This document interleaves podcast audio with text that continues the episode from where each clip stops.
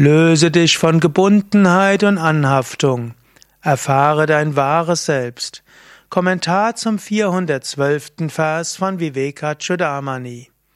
Shankara schreibt, Mit einem gesammelten Geist in Samadhi erkenne dein eigenes Selbst, das Selbst von unendlicher Herrlichkeit und Glanz. Löse dich von deiner Gebundenheit, deiner Anhaftung, die von den Eindrücken früherer Leben herrühren.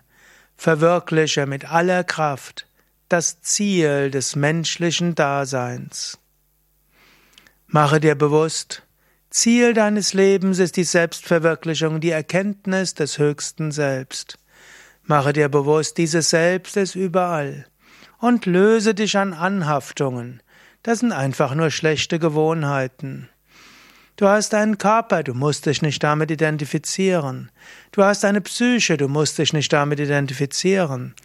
Du hast, das vorige Leben muss ja nicht nur frühere Leben sein, aus diesem Leben. Wie viel hast du übernommen von Vater und Mutter? Wie viel ist gekommen von deinen Geschwistern oder von Lehrern? Wie viel ist gekommen einfach von der Gesellschaft her? Das sind alles nur Anhaftungen. Überwinde sie und gehe jenseits davon. Erkenne immer wieder diese Psyche, erkenne immer wieder, dass sie aus Gewohnheit sich identifiziert und Sorgen macht. Und immer wieder bringe deinen Geist zur Ruhe.